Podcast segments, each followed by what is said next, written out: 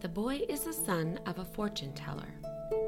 Today, as he does every school day, the boy takes a shortcut through an alleyway that loops behind the store, a narrow passage between tall brick walls that are often covered with graffiti and then whitewashed and then graffitied again. Today, instead of the creatively spelled tags and bubble lettered profanities, there is a single piece of artwork on the otherwise white bricks. It is a door. The boy wonders who painted it and what it means, if it means anything. If not the door, at least the symbols. If it is a sign and not a door, or if it is both at once. In this significant moment, if the boy turns the painted knob and opens the impossible door, everything will change. But he does not. Instead, he puts his hands in his pockets. Part of him decides he's being childish and that he is too old to expect real life to be like books. Another part of him decides that if he does not try, he cannot be disappointed, and he can go on believing that the door could open even if it's just pretend. He stands with his hands in his pockets and considers the door for a moment more before walking away. That's a quote from The Starless Sea by Erin Morgenstern. This is YA Book Chat, and I'm your host, Leah Stuhler. Hey guys, my name's Abby, and I co host the Book Life podcast with my best friend Mo. We cover fantasy, sci fi, and historical fiction books, and talk book related topics like our favorite character types, world building, and books versus their movies. New episodes drop every Monday on your favorite platform. Now, back to your show. Hello, everybody, and welcome to another episode of YA Book Chat. I am very excited to be bringing you this special bonus episode today. Today, I am going to be covering The Starless Sea by Erin Morgenstern. And this is not a young adult book, which is why it is a bonus episode. But it's such a great book that I wanted to go ahead and cover it. So today, I have a special guest. I have guest Megan O'Russell here with me. You guys know Megan. Megan. She has been on the podcast before. Welcome, Megan. It's great to have you here again. Thank you so much for having me back. I'm ex- I'm excited to talk about the Starless Sea. this is a very good book to talk about. I am interested. I can't wait to see where our conversation goes with this one. yeah, it's going to be great. I'm I'm thrilled. I'm thrilled to have someone to talk about this book with because I don't I don't know. I don't know. Yeah, me either. Mm-hmm. well, before we start that though, um, why don't you just tell everybody about your podcast and remind them too about your books as well? Sure. So, my podcast is A Book of a Dream. It's a little bit of a behind the scenes peek at what it's like to be a YA author and also some fun fangirling when I have a new favorite book or, you know, when I need to choose which fantasy heroine I would need to save me if I was kidnapped by vampires. You know, those really important questions you need to answer in life. So that's a book and a dream, and you can find it wherever podcasts are. I am a YA author too. So you can go onto my website, Megan O'Russell, R U S S E L L dot com. I have 20 books out. Yes, 20 books out, 21 nice. at the end of uh, January 2021 across six different series. So there are things from like dystopian paranormal to the more epic romance or epic fantasy side of things. So lots of lots of fun adventures packed in there. Yes.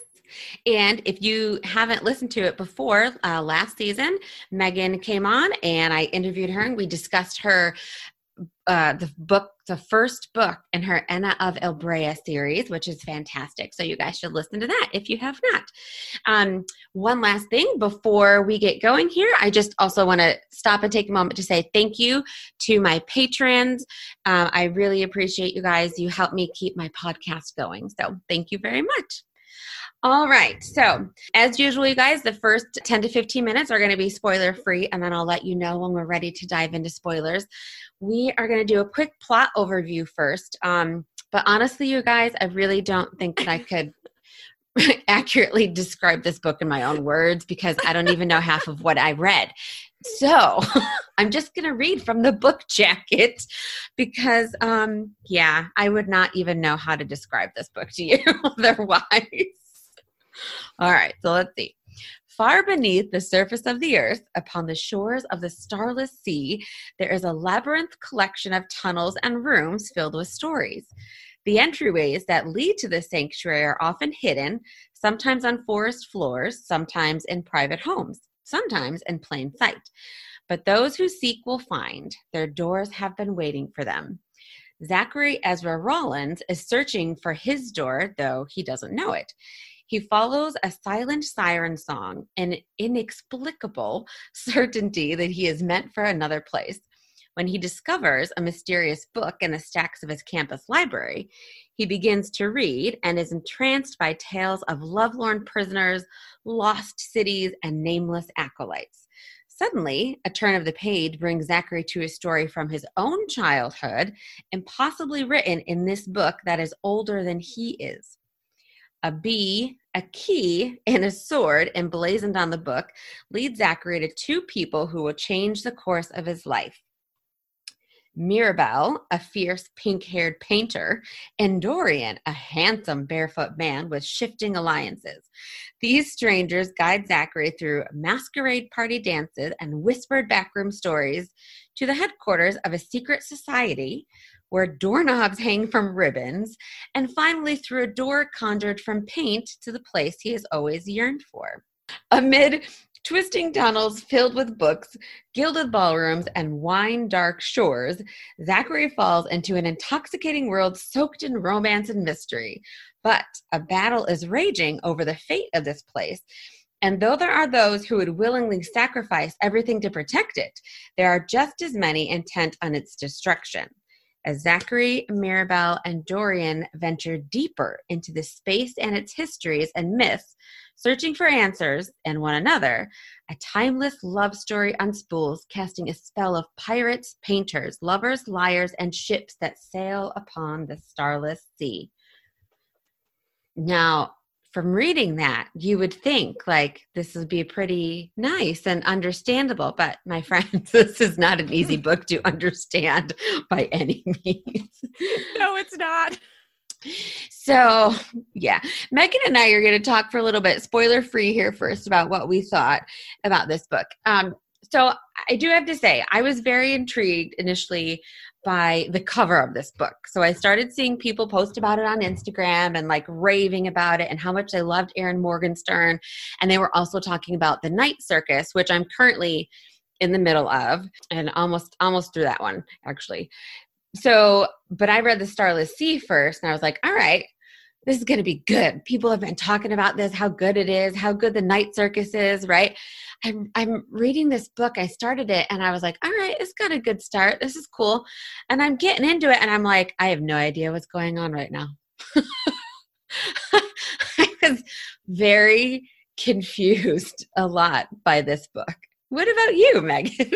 I and I think I know what the what happens in the story. Like I think I understand the plot, but I wasn't honestly, I finished the book and the first thing I did was Google mm-hmm. like reviews and synopsises because I was like, did I did I miss something? Yeah. Like, is there it's almost like an inception, like the movie Inception. It's almost like that yes. kind of experience where you get to the end and you're like, I don't know if I missed something or if it's brilliant art or if I'm not supposed to understand it. Mm-hmm. Like it's one of those things where I just am not sure. And I I started off the book and I was like, okay, okay, like I yeah, okay, okay. And then probably about a fifth of the way in, I was like, I have no, I don't know what's happening anymore. Yep. I have no idea. And it took me to like the the last 200 pages to be like, oh, okay, I got it. And then I got to the end and I was like, no, I don't, nope. I don't got it. I never had it. I never had it at all. Agreed. I felt the exact same way. And and it's and here, okay, so if you have if you're listening to this and you have not read it yet, here's the thing. So oh man. I feel like this is one of those books that like a high school english teacher would love because they would pick it apart to pieces and be able to just like accurately describe all of this. I almost felt like i needed my high school english teacher to sit down with me and explain it. And i also felt like I needed a whiteboard where I could like put everything up and be like, okay, and draw a lot. Like, you know how, like, when you watch those, any like TV crime drama, right? And they've got the big whiteboard Mhm, in their mhm. war room and they've got the pictures up and they've got notes. Like, I really felt like I needed one of those because it's not just one story, it's a story within a story within a story and there's different characters who are all like actually multiple people in different stories and somehow they all connect. And then there's the main character zachary who by the way why why every time every chapter why does she start it with his full name as if we don't know who he is? I was like why why? But my favorite part is that she starts it with his full name as if it's like the first time it's like a sequel and we have to hear it for the first time so we know the whole thing. Mhm. But then that's not even what they call him anyway. no no So what what is there like some message of like the duality of like who he is versus who other people like is there meaning or is it just supposed to be like a cute thing? I don't know. I don't, know, either. I wasn't sure if I was supposed to be. Yeah, it was just confusing because I was trying to connect all the pieces. Like when I finally realized, oh, wait, he's reading this book, but this person is actually that person who he then meets for real. I was like, okay, so now I have to figure out if I can who is who. I think I figured out a couple of them, but definitely not everybody. Um, and I did the same thing you did when I finished reading it. I totally went on Google, like even actually preparing to do this episode when I was getting it, like everything ready to write my notes. Like I sat down to write my notes, and I was like, no. I need help. So I totally Googled it. Was like, okay, let me, because I, had to make sure that I got it correctly, and I didn't, of course. But I still don't even know because even the girl, there's one website that I was reading, this one blog. She is even like, I'm pretty sure this is it, but I'm not positive. I was on a Reddit thread that got pretty nasty to each other because they were like, no, this is what this symbol means. And other people, like, oh my gosh. I, I don't think this is a spoiler at all, but with the dice, the symbolism Mhm. with the dice, like there was like 20 angry comments of people Oh like gosh. yelling at each other about what the different symbols on the dice might mean and why it's important. I was like, oh, oh, like I, this is Inception, man. Who knows if it's the real world or not? I don't like, unless we pin the author down and like force her to tell us, I don't think we're ever going to know. Seriously. Like that was, I, I, when I was reading it, as I was reading it, and then I finished it, one of my first thoughts was, I need to sit down with Erin Morgenstern and have her explain this to me because she's the only one who is really going to be able to tell me what the heck I just read. Like, yeah, she, I will say, like, with reading this, and then, like I said, I'm in the middle of um, the night circus right now. I something that she does is she more than any other author that I think that I've read, she has these very intricate, like minute details about Mhm. things. Just she just uh, the whole world that she builds, every little it's like every little thing has these every aspect just has these minute very intricate details to it. And so it's just it's a lot sometimes I felt like it was almost too much. Like honestly, with the night circus, I I've almost given up at a couple points because it was really slow for me at the beginning, and I was like, "There's a lot of detail things that I don't feel like I actually need to know or want to know or don't care about." But I kept going. Like I'm going to finish it because um, I think what's kept me going is that I'm listening to it on audiobook and so that helps because i've got somebody telling me the story versus like if i have just had picked up the book i would have closed it by now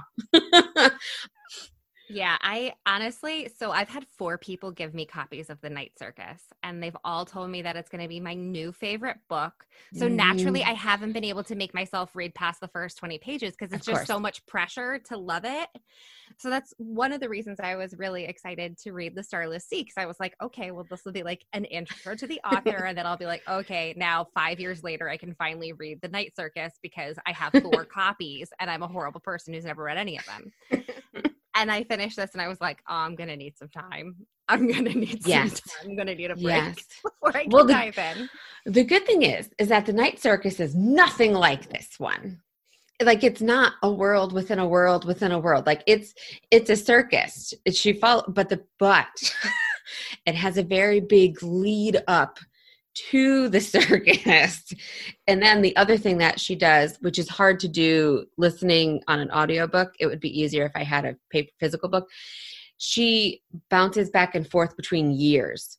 So like one chapter Oh. would be like 1888 and the next chapter will be like 1905 and then maybe the chapter after that we're at like 1887. So it's like little funky in that way, but it's not it's not confusing like this one. It's not confusing. I will say that. For me it's just that the night circus has I think a lot it just seems slow to me for a long time. Yeah. but it's not confusing. Like the Starless Sea, I was very confused. very confused. Yeah, yeah. I I spent a lot of time being like, am I am I overthinking this? Am I underthinking this? Yes. Like what? Which am I going in either direction? I'm not sure. I'm not sure what's happening in my life right now. Yeah. I, d- I wasn't sure either. And because every time I, and every time I thought, I think I get it now, then I would turn the page and be like, nope, I don't because I don't know what you just, what just happened. but it's, I do, I mean, I liked it overall. I was just confused a lot, but there's, you know, multiple different relationships, all the different characters, but I like the characters. To me they were very um, intriguing. Um, they they pulled me in. I really liked zachary and dorian a lot and mirabelle. Mirabelle was very fascinating and interesting as well and the the keeper was trying like is that what he was called the keeper i'm looking okay um, i liked him too he was very interesting as well so it did have some good characters who kept my attention that i really liked and i felt involved with I just didn't always feel like I knew what was going on in their story, which was frustrating. I was like, I really want to enjoy this. I'm really trying to understand this because it's it's an interesting concept. But I was just in the end like, maybe I'm just not smart enough to understand it. I mean, I loved I love like learning little snippets of like the mythology behind worlds and like the the belief system and what people think is important and so like i love like myths and fables and origin stories that get like woven into the larger narrative of books like Mhm. i think that's so cool and so i really i really liked that aspect that there were like all these little you know this is why you know the the acolytes end up doing what they do and this is Yeah. how this happens. And so i i really enjoyed all of that but it did get to the point where i was like i don't know what is myth what is storybook what is like Mhm. pat like what is history? Like i don't i don't know anymore. Yeah, it all like melded together. Because I was like, well, well, I'll mention that more when we get in spoilers. Um, I did like though how like it takes place. I mean, Zachary's in in Dorian and Allegra even. They they're in like you know the real world, but then they go down into the world of the Starless Sea, and then we have the three books. And then at some point, I did get. I was like, wait a minute are we all in the real world? Or are they all in the storybook world? Like, it wasn't and that i mean because they all kind of converged together and i was like hmm now i'm lost in the, now i'm lost in the starless sea myself somewhere. And But I- maybe that was like her point. Maybe that's what she wanted for us to not know where the narrative ends and where the narrative begins. Maybe that Yeah. was like her artistic goal. That could be. I I kind of like- felt like I was in a modern art museum where I was like, yes. I have no idea what's happening, but it's awfully pretty. yeah. It, that looks so cool. I don't understand what it means but it looks great. Yeah. Exactly. That's how this book was. I like her um description of like the the space the starless well not the starless sea but the the sanctuary the literary sanctuary we'll call it that she said the place is sprawling yet intimate it is difficult to measure its breadth Halls fold into rooms or galleries, and stairs twist downward or upward to alcoves or arcades. Everywhere there are doors leading to new spaces and new stories and new secrets to be discovered. And everywhere there are books. That those were like my favorite words right there. Because I'm just envisioning this like underground space where there's all these little like fantastic reading nooks and just books and books and books. And I was like, well, that is heaven for me. like, yeah. Yeah, her descriptions are are really beautiful. I love I love the flow of her language, but there were times where I was like, this is so beautiful. Am I gonna need it for later? Mm-hmm. Is this is this teacup important? Yes. This description's beautiful. So is it beautiful because I'm going to remember it or just because it's a pretty cup? But her, her descriptive, her use of descriptive language is really, it's, it's different than what most authors do. So it sort of mm-hmm. catches your eye more because it, it is out of the ordinary. So that, that was very cool. Yes, it's like that in the night circus as well. Very, very descriptive and detailed, which for some points I was kind of like, eh. But when it comes to the actual circus itself, and she's describing like the different circus tents and what happens, it's fantastic. Like I, it just paints such a good, vivid image in your head, which happened for me with this as well. So, in many places. but while there was a vivid image, I still might not have understood what it was telling me. oh my goodness. All right. Um, well, let's dive in further. So, if you have not yet read The Starless Sea and you do not want anything to be spoiled for you, then this is the part where you hit that stop button and you come back and listen after you have read the book. But if you have already read it, or if you just don't care about spoilers, then please listen to the rest of the episode. All right. So I didn't know if this would be like spoiler ish or not. So I figured I would wait and talk about it now. This is actually just kind of like a silly thing for me. This book really had a couple of like nostalgic moments for me because when I first started reading it, and we have Zachary, and he's reading the book, the first book, and he reads about himself in it. I totally had this flash of it's like the never ending story where yeah, Bastian totally is. Like, Bastian is reading, and then he gets pulled into the book. I was like, is this Bastian in disguise? I mean, that's kind of where I thought it was going to go. Yeah. It Mm, it didn't. It didn't. No. But that's like I was like, okay, yeah, never ending story. And then I was like waiting for like Falcor, but mm, I know Falcor. There's a lot of cats though, so it's like there are. There are some really cool cats, so it's not as it's not quite as cool as Falcor, but at least there are like yeah. cool animals. Yeah. Yeah, I totally thought the same thing. I was like, oh, he's reading about himself in the book. Totally never ending story. But then yeah, it went in a completely different direction but the the other thing for me that's kind of was kind of funny and nostalgic is that okay first of all her last name is morgenstern so every time i pick up the book and i look at it oh the first thing i think is about the princess bride because it's while the princess bride is actually written by william goldman he spins the tale and says it was written by a man named s. Morgenstern. So every time i look at this i think of the princess bride. Well then she has a reference to the princess bride in here because when zachary goes to the the ball in new york city he borrows the um the mask from from his friend what's her name? Kat. And she says, Here, you can use this mask. I wore it when I dressed up as the man in black from The Princess Bride. I just about dropped the book at that moment. I was like, Stop it. Now she's in my head. I mean, I loved because I'm not a huge video game person. Mm-hmm. My husband is like a moderate video game person. So there were enough like, oh, yes, gamer things in it where I was like, oh, that's cool. Like, I've never played the game, but I've heard the meme like that it's dangerous to go alone. Take this. So, like, all those things, and like the you like the the the end and like all the like different messages of like how they tell you you're dead in video games. I thought yes. it was like very cool. Yeah, I liked the I liked the video game inclusion too. I loved that Zachary and Kat had that whole club like the where they went and they talked about the video games and the one woman the one like chick was just sitting there knitting like the whole time. I was like, okay, to each their own. She's at a gamers club knitting. I mean, whatever brings you joy, I guess. Yeah, whatever works, right?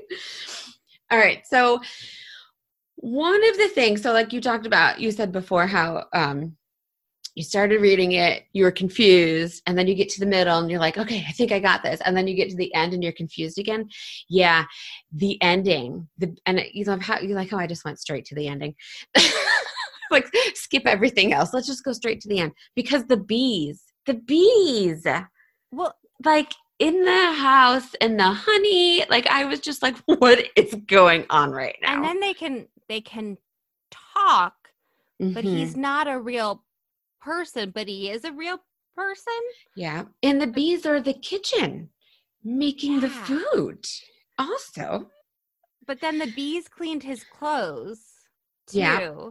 But if they only have honey, that's weird.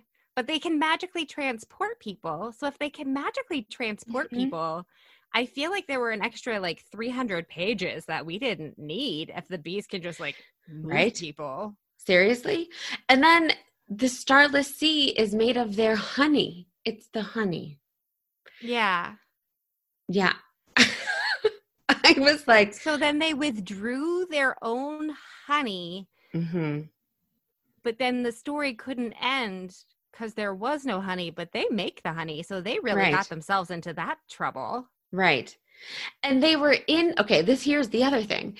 They were in the dollhouse, like at the end when he go Zachary finds them, they're in the dollhouse, which the dollhouse was in like, wasn't it in like one of the rooms It was in, in, the, burned sanctuary, in the burned room? Yeah. that So was like- Simon burned. But Yes. how did Allegra get his hand? I don't know. And why why is this hand in a jar being passed around? And does he need Right? the hand for the story to end? Like, mm, yeah. What? Yeah, so I I don't know. because Yeah. like he definitely burned down the doll room, and they're at a dollhouse, so it should be the doll room. Yeah, but the bees are there's in no the dollhouse. Right. And there's no hand. And then the bees tell Zachary that he is the key to lock the story away when it is finished. So he has to finish the story. He's the end How of the does he story. Fin- how like I don't understand how he fi- how he finishes it. Like what when he dies. But then, but he does it.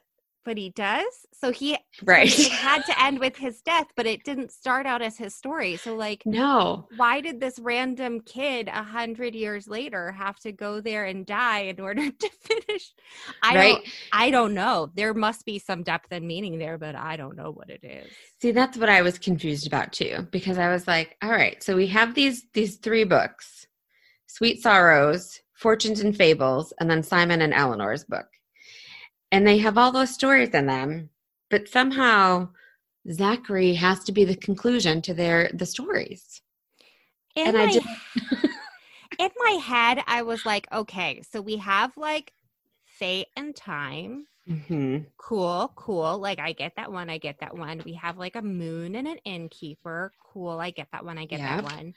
So then in my head, I was trying to figure out which of the fables was Zach and Dorian, so that they were like an Oh, right. embodiment from another life for another story. So they had to like complete the love story so that all of the chapters could be closed Yep.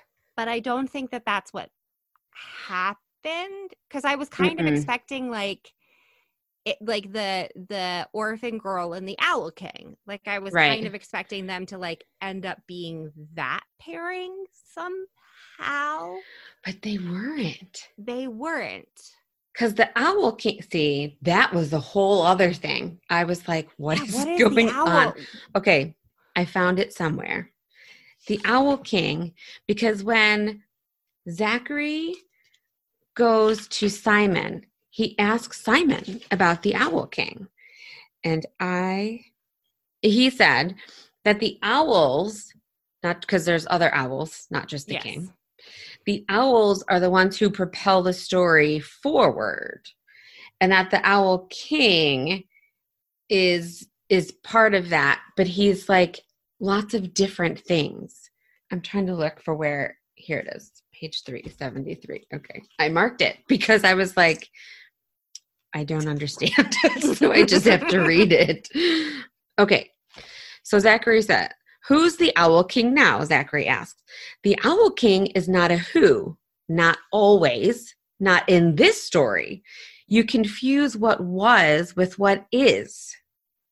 The Owl King is a phenomenon, the future crashing into the present like a wave. Its wings beat in the spaces between choices and before decisions, heralding change, change of the long awaited sort, the change foretold by prophecies and warned by omens written in the stars. And then it's funny because Zachary because Zachary's confused, is he says, Who are the stars? It is a question Zachary has thought before, but not yet asked aloud, though he remains confused as to whether the Owl King is a person or a bird or a type of weather. to which I say, Zachary. We are all with you, Zachary. because while I read the description of the what Simon said the Owl King is, I'm still confused. I was like completely convinced that Allegra was the Owl King.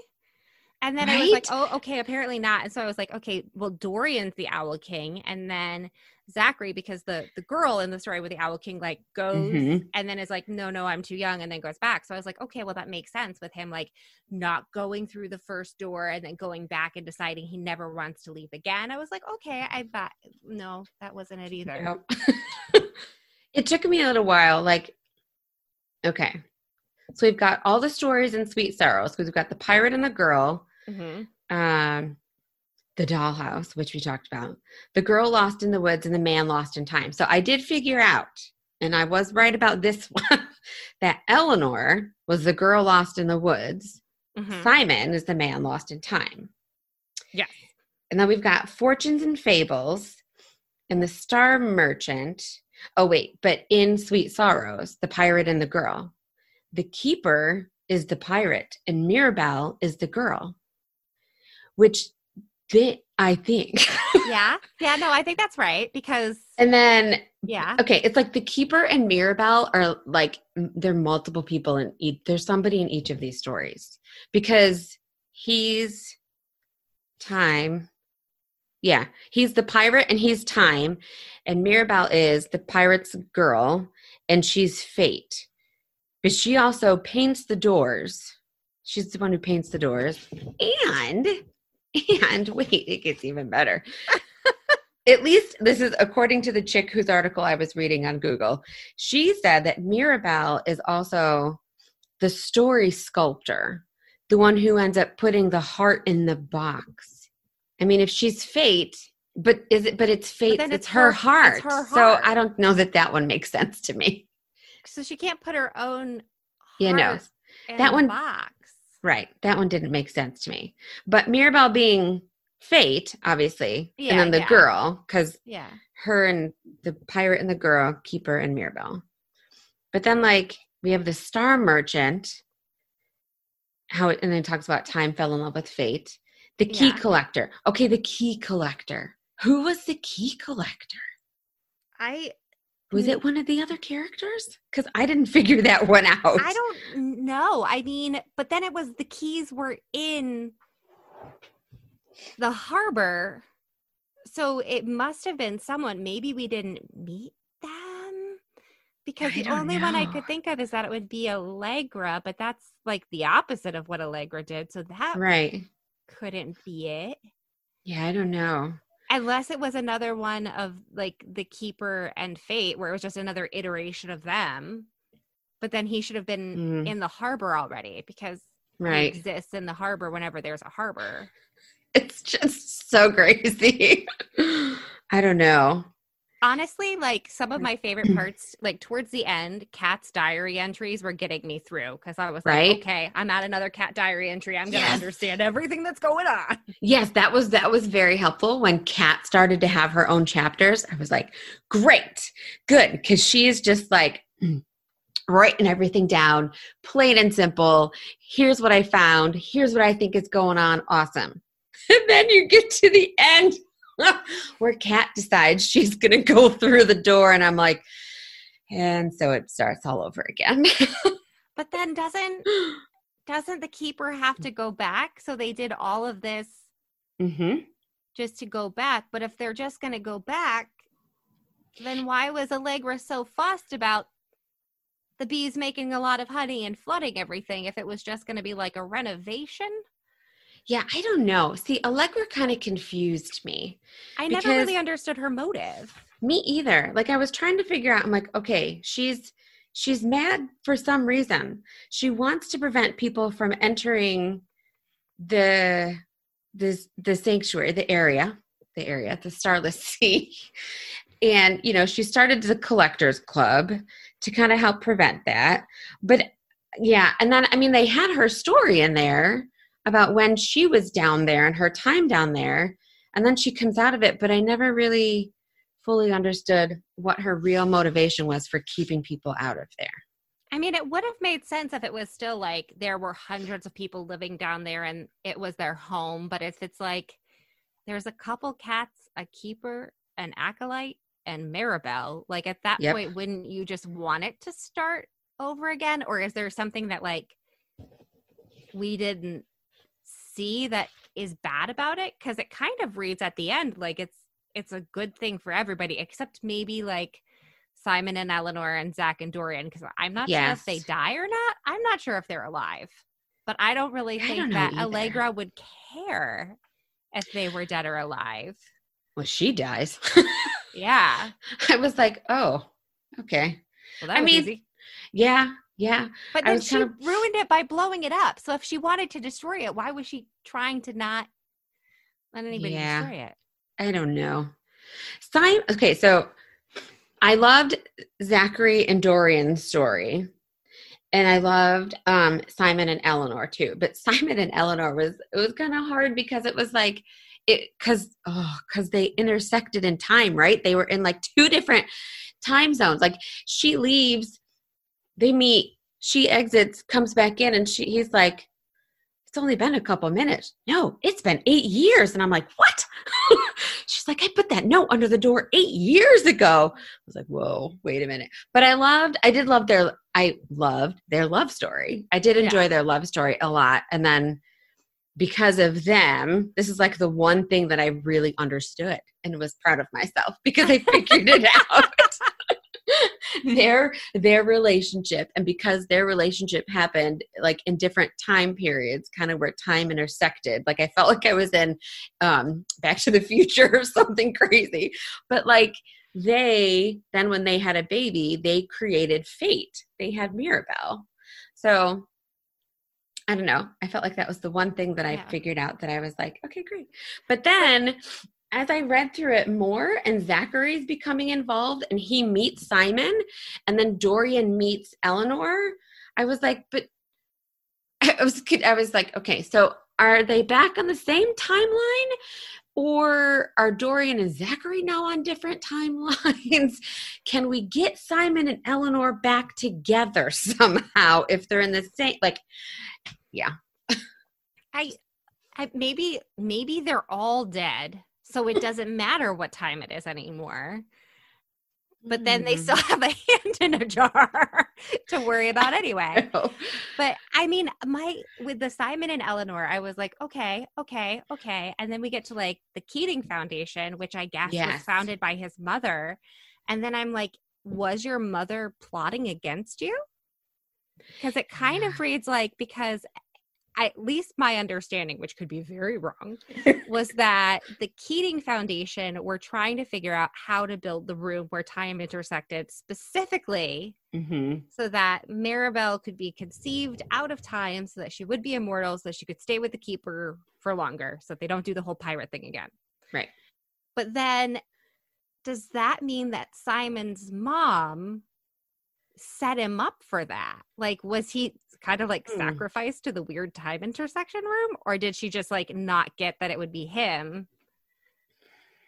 Mm, I don't know. I would like to, as a mother myself, I would like to hope it's the second option. she just didn't know. But as a voracious reader who has read worse things. I almost kind of think it could be that she did set him up because why not? I mean, that's how things go sometimes in these worlds. Yeah. Yeah. But I Yeah. yeah. And Yeah. then they then they found the books. I I like the whole Keating Foundation. I'm like I understand like that chunk of it, but then I'm like there's a there's like a good hundred years where I'm like there's no way those books survived in that rundown cottage. Right. Like there's no way they could be donated to a library after that. So someone else must have gotten them and preserved them before that. I don't Yeah, I don't know. I don't know. It's kind of weird. I don't know. Uh the um yeah, so then Dorian. So Zachary dies, right? But then Dorian uses Fate's heart to bring him back to life. So sweet. But then they start over. So is he are they starting a new story? Are they going back in the real world and then Kat ends up in the sto- now Kat's in the story? And now he's is he gonna go look for Kat now because now she has disappeared? Oh, there was a I- there. I I mean the way so when their tide is rising below Yeah.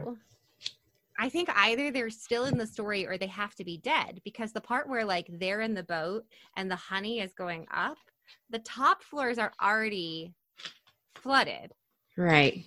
So then either they're at like the harbor resetting itself and then Kat's to walk in and be like hey guys why does this dude with you have no hand or they're gonna drown in honey. Like I don't know how they would get back topside if everything above them is flooded and everything below them is flooding. I feel like they'd be trapped in the middle. yes. Or maybe I'm taking I this can't- way too literally and the levels don't actually matter. Yeah, I don't know. I kind of wonder if it just kind of resets. Like Zachary died. He was, according to the bees, the key to ending that story.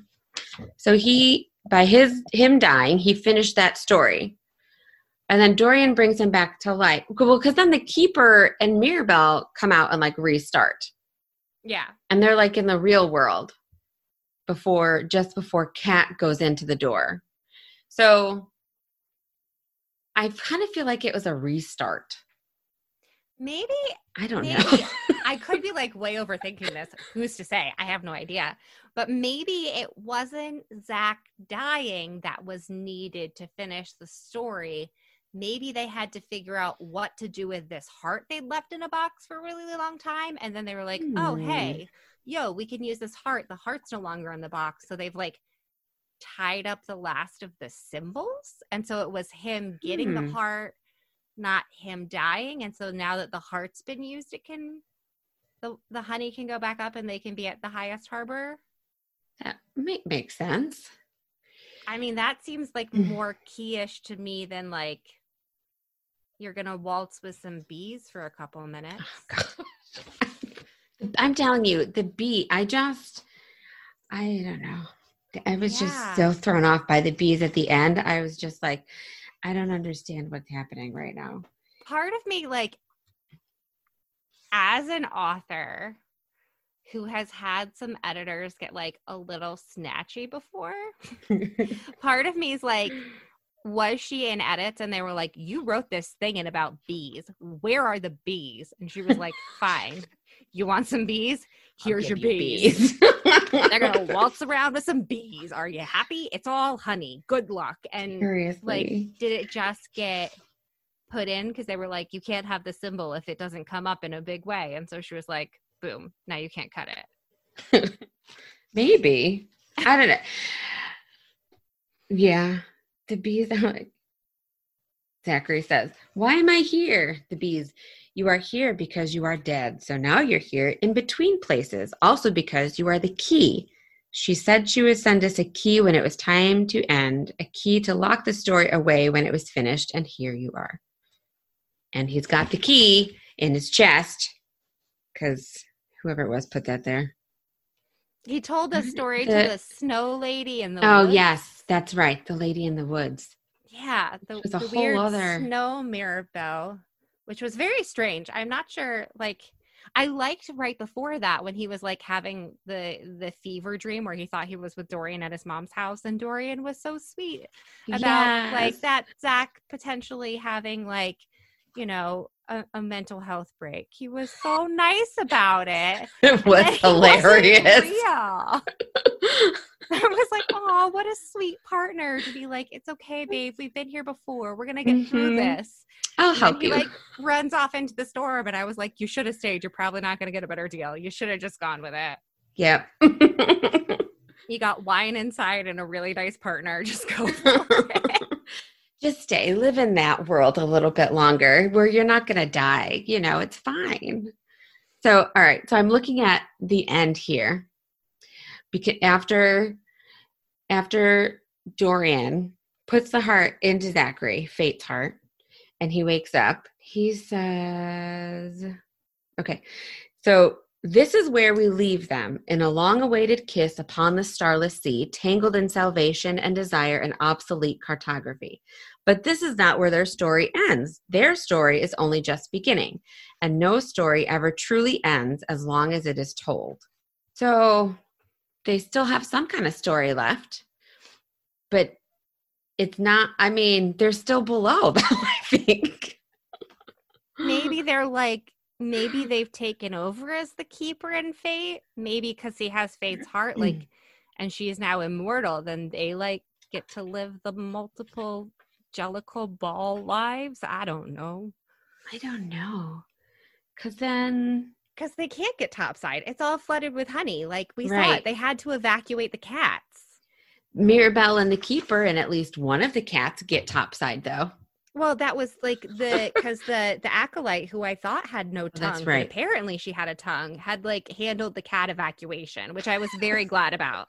Hey, that's right. We saved the cats. That's the important part here. The cats that's were where free. on the line. if you drown those cats in honey, I was going to be like, okay, I'm not. I'm not finishing the last seventy pages of this book. oh man, but I yeah. I mean, I I kind of the only thing I can kind of think maybe back to the Owl King. So Zachary rolls the dice and mm-hmm. he gets all hearts. And then he ends up with Fate's heart. And then oh, Dorian, yes. they like proxy roll him and he gets all crowns. So then is he the Owl King? So then are they like taking over those roles in the in like the in the next story? You know what? That kind of does make sense because the owls and the owl king are the ones who propel the story forward according to Simon. And Dorian kind of really keeps the story going in a way because he um because he's looking for Zachary then he goes on the Starless Sea with Eleanor, but all the time, like he's trying to save Zachary and or yeah. find him, and then he does, but he kills him accidentally, which I was like, this is a horrid moment right about here. Um, but then he gets Fate's heart and he gives him Fate's heart, and now a new story can begin. And so he kind of does, you know, propel the story forward in a way. Yeah. So I mean, honestly, if Zach were on his own, he'd just be like walking around in the books eating muffins. Pretty true. so I feel like I feel like Dorian is almost like more of the protagonist. And so yeah. I could I could with the description that Simon gives, I could see him as the Owl King. I could too. That actually makes sense. But then someone has to cut hmm. off his head in order for the oh, next yeah. part. I forgot about that part the owl king's head always has to get cut off. Yeah. yeah. Hmm. I don't know. but no the idea. but the thing is, cause like at the very end, after the keeper and Mirabel and the one cat, the cat's her topside, and they're outside of the building where Kat goes inside to open the door. He tells Mirabel that they don't have to do it again. They don't have to be there again. And she says, I know, but here we are. I don't know. But then it says, okay, here's here's the other reason I think maybe um it's like a new beginning and a new story is starting because it says at the very end inside the brick building a door opens into a new harbor upon the starless sea so when Kat opens the door it says there's a new harbor so it's created this new so zachary's death and all the honey flooding and everything maybe created and then him being reawoken by Dor- dorian with fate's heart must have restarted. It says like there's a new harbor. So maybe it recreated. So maybe they could get out and get topside somehow. Well, maybe is Dorian the new keeper?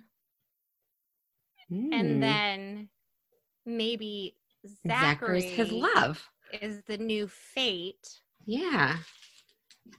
So then that might so then maybe they're like doomed to take over because he now has Fate's heart. So they have to like keep reliving stories until someone takes it over. Until somebody else takes it over. Maybe Kat's going to take it over now that she's opened the door and has stepped down there. Maybe. Hmm. I don't know. That's actually good. I mean, that would be a good, that would make it so much more understandable Yeah, on so to, many like, levels. Replace themselves. Yeah, that makes sense because Mirabel and the Keeper always restart. Like every time a story ends, they restart. But what's funny is she they said she always comes back different each time, except that this time she didn't. This time at the end, she's still the same. She still looks the same. So yeah, so maybe Dorian and because there was that painting too. Can you imagine? Okay, can you imagine? Be, I was trying to put. I'm reading this, and I'm trying to put myself in Zachary's shoes, thinking like I'm in this strange place. I have no idea what's going on. I walk into this room, and there on the wall is a picture of me with this man who I haven't known very long, you know, but maybe have feelings for. At that point, I don't think it was quite as certain. And so, and you're like, huh?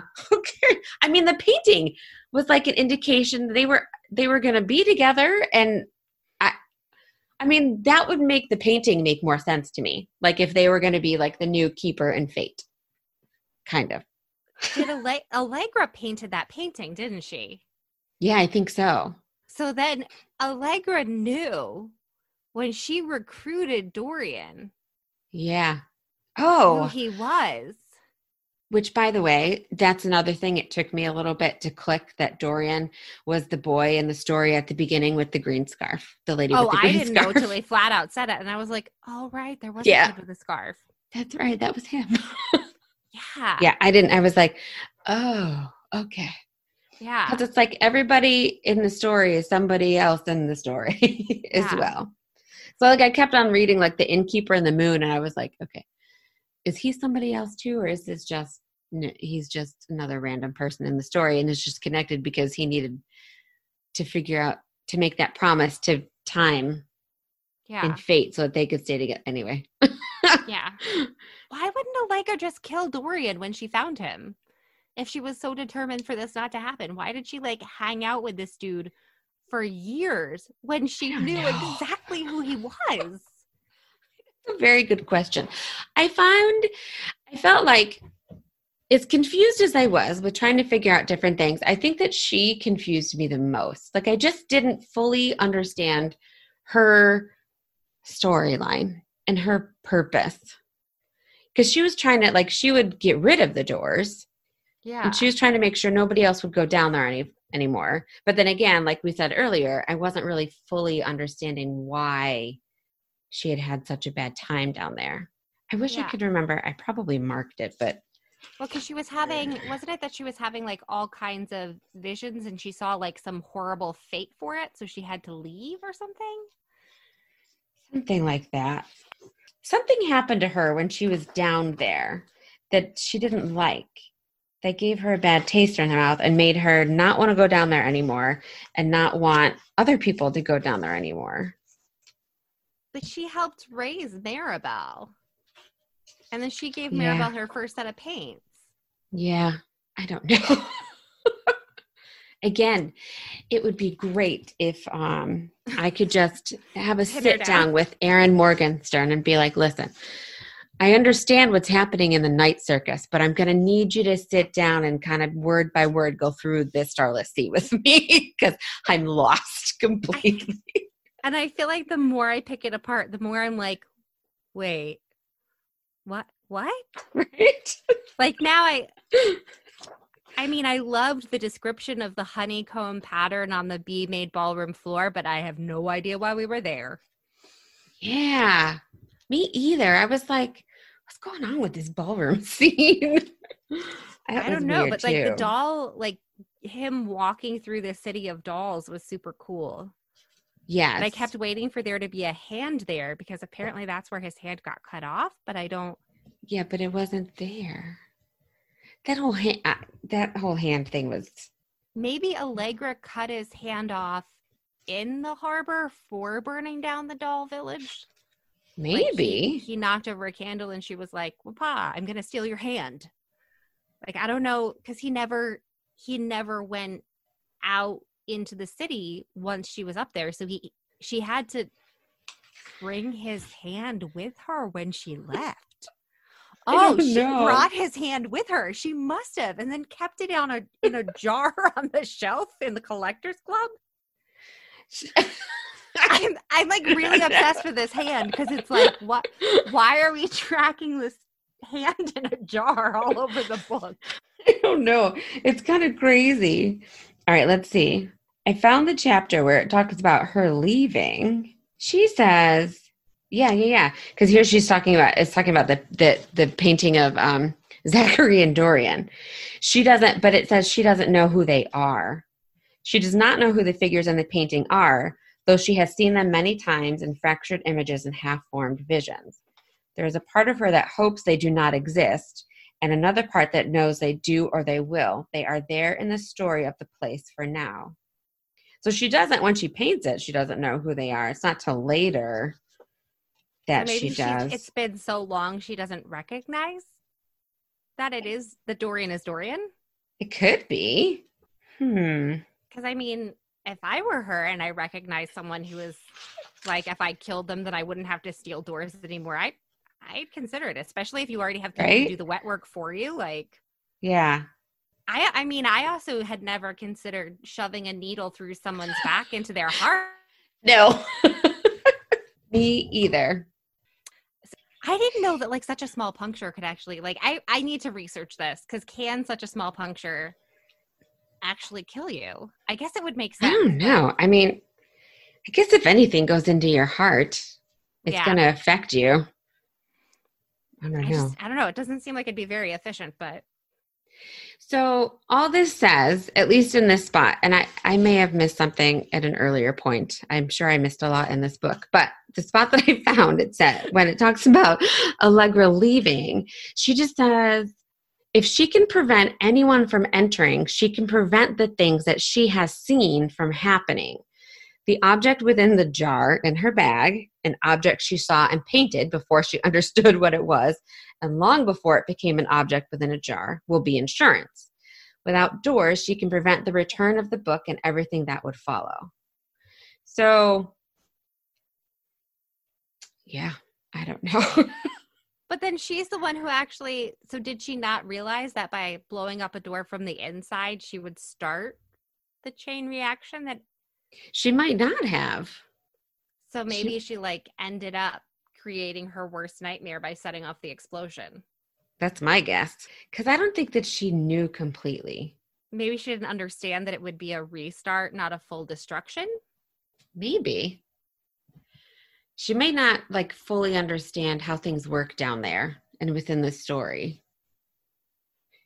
She, so. I don't know, because she was an acolyte. Like that's true. She should know.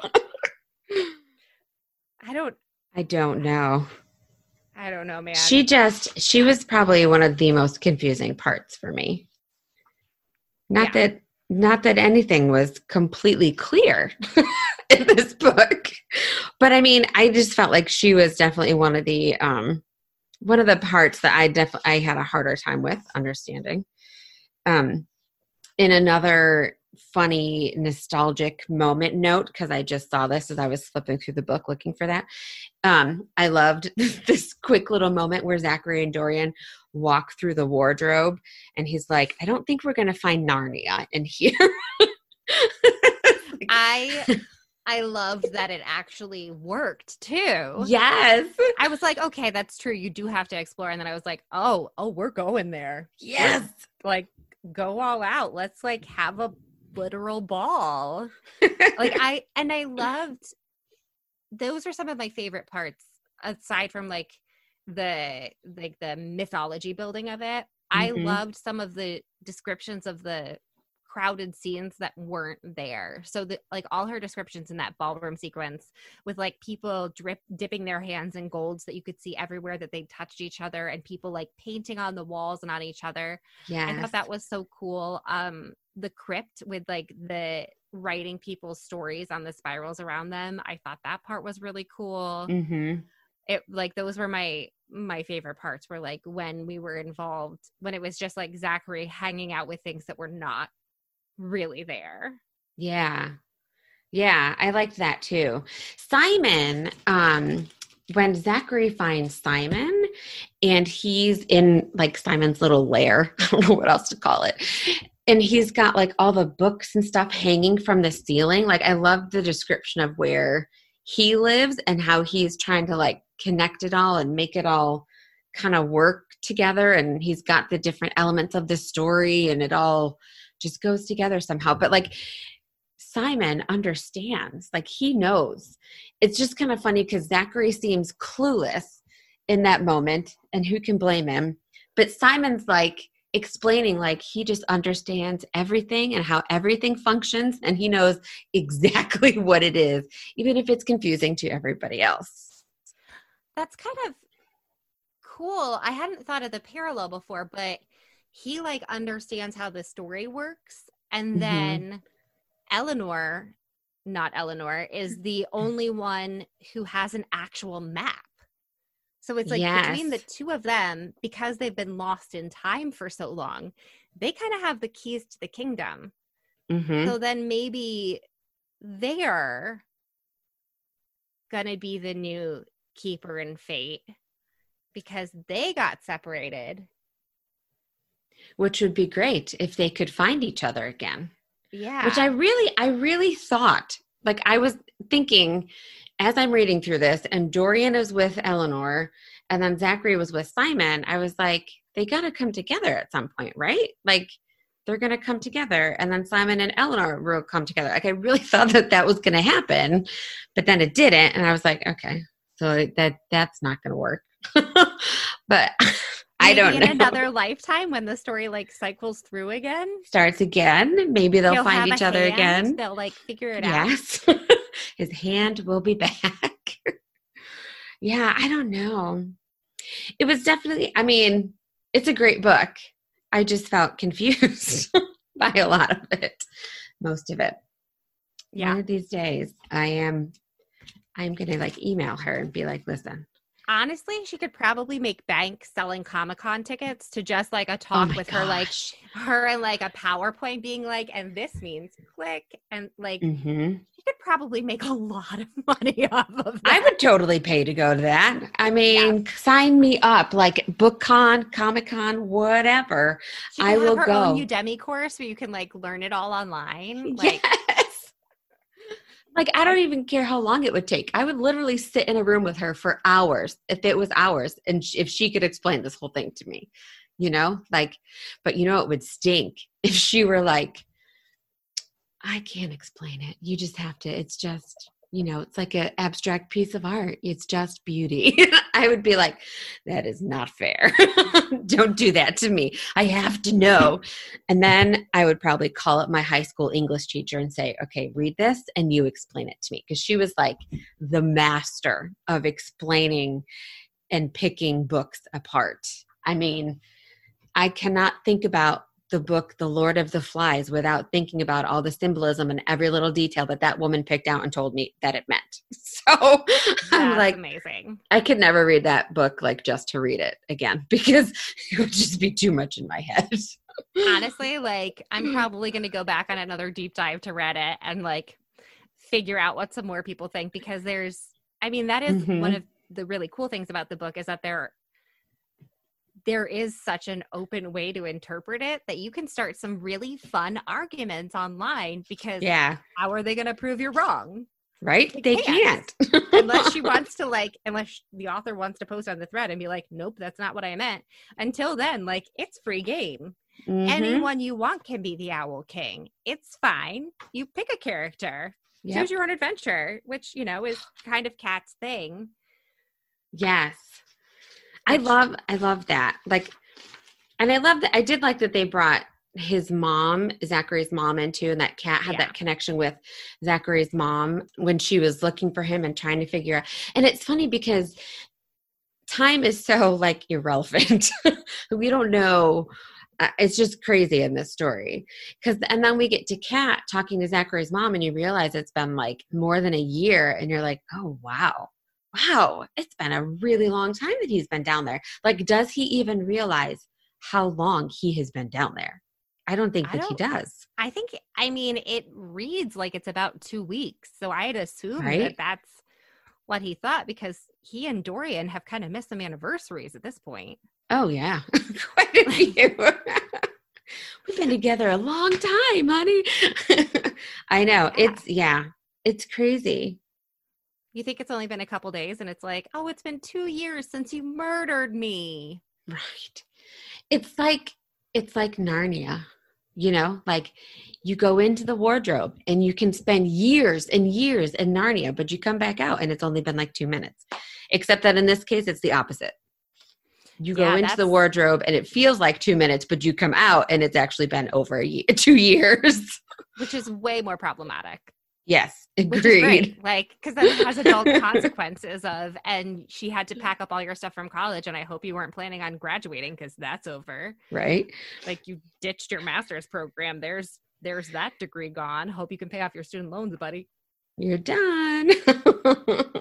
yeah it's i like i enjoyed kat's section so much just because it was it was so clear and i really enjoyed Mhm. her as a character and i i enjoyed like the not subtle not like it was hidden but the fact that the the lgbt relationships were just like in there no big deal just just living their lives yep. like i loved that that was Everything was there. i really appreciate when books do that and do that well that it's just like hmm, there you go and I loved I loved Zachary and Dorian's relationship. I it was just it developed so naturally and organically and they were just like thrown together. And then before you know it one of them's rescuing the other and then they're going down into this you know underground area. And then they're like all this stuff happens and they're just falling in love. And it it was just it was just a great story. I just really loved how it all came together and how they drew close together. And then how Dorian saves him with Fate's heart. I was Yeah. like, cause I didn't, I really didn't think, I wasn't sure that was going to happen. Like, I was like, all right, Zachary's dead. So now what? I kind of forgot about the heart. And then, and then when it said that he, Dorian had the box, I was like, oh, all right. So maybe he's coming back. and then he did. So that was good. I, I was happy to see that, um, he was able to bring him back and then he and and then Zachary and Dorian were still together after that. That was fun.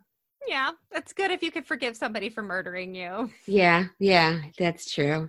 But I mean- big person. That's a lot of forgiveness, but he didn't mean to. They were like He didn't mean to. phantasms. It was it was an it was an honest mistake. I mean, he had been seeing fake Zacharys everywhere. And really when you think about it, Zachary saw fake Dorian in the snowland in the house there. So he can't really fault him for it. That's true. Because he thought that Dorian was real at first. And the moon did tell Dorian to trust nothing. Or wait, was Yep. that the innkeeper? One of them. Um, Either the moon or the innkeeper. Someone told him to trust nothing. They were- so Yeah. So that makes sense. yeah. anyways, I hope that everybody who's listening is not now thoroughly confused. Although, if you've read this book, you were following along just fine, I am sure. but anyway, um, yeah, so good discussion.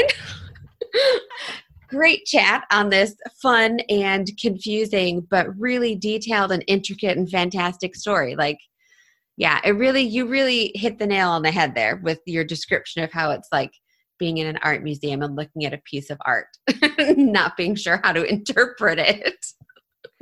yep, it's very, very good art mm-hmm. things happening.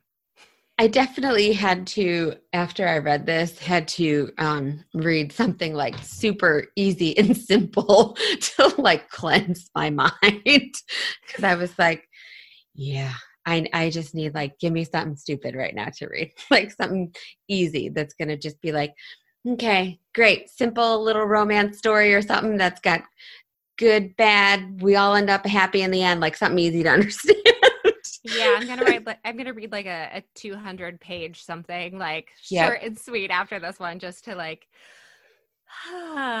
just Super reset quick. my brain. Yes, and I again will say that I'm glad that um, the Night Circus is not as confusing as this book is. so that's that's better. Yeah. All right. I will, I will give it a try once I've had a rest. You should. It was, it's good. It was definitely slow for me at the beginning. It, it's taken me a while to get into it, but um, now I'm kind of, actually, now I'm like in the meat of it and it's a bit more interesting to me. So awesome. I don't know. You have to let me know what you think if you read it, when, when I, you read it. I will. I have four copies, so I'm going to have to do it eventually. Yes. I am morally obligated. Eventually. Okay. oh. Well, why don't you tell everybody where they can find your podcast and where they can buy your books? Sure. Uh, a Book and a Dream is wherever you find your podcast. It's on all the platforms, and so are all of my books. You can find my ebooks on your favorite ebook retailers, and uh, paperbacks are available from Amazon, Barnes and Noble, or you can just ask your favorite local bookstore to order. There are also audiobooks for my audiobook listeners. They are available on all retailers, not just Amazon and Audible. So just type in Megan O'Russell. That's O apostrophe R U S S E L L on your favorite platform, and I'll pop up. Very nice.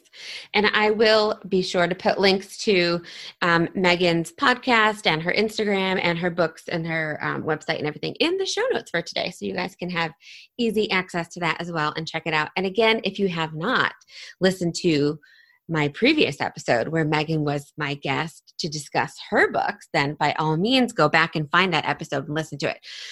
All right. Thank you so much um, for being here today, Megan, and helping me hash through this book. Thank you. It was it was nice to have someone to talk about it with because yes, you can't really go through this one alone. You need somebody no, there with you. Definitely, uh, yeah. It's it really you need a helper for this one. so that was great. Hopefully, we have helped each other out a little bit um, and not completely confused everybody, but that's all right if we did. It's a confusing book, but good. Yeah, it's good. You know, yeah. good, just confusing. yeah. Well, thank you so much for everybody for listening and being here, and we will chat again soon. Today's episode featured the book The Starless Sea by Erin Morgenstern. Be sure to follow YA Book Chat on Instagram and Facebook, and don't forget to subscribe so you get your episodes as soon as they are available. YA Book Chat now has Patreon. Be sure to check out the show notes for the link. And don't forget, if you listen on Apple Podcasts, to leave a five star rating and a positive review. It really helps a lot. Thank you to all my Patreons for your continued support. YA Book Chat was created by, is hosted and edited by me, Leah Stuhler.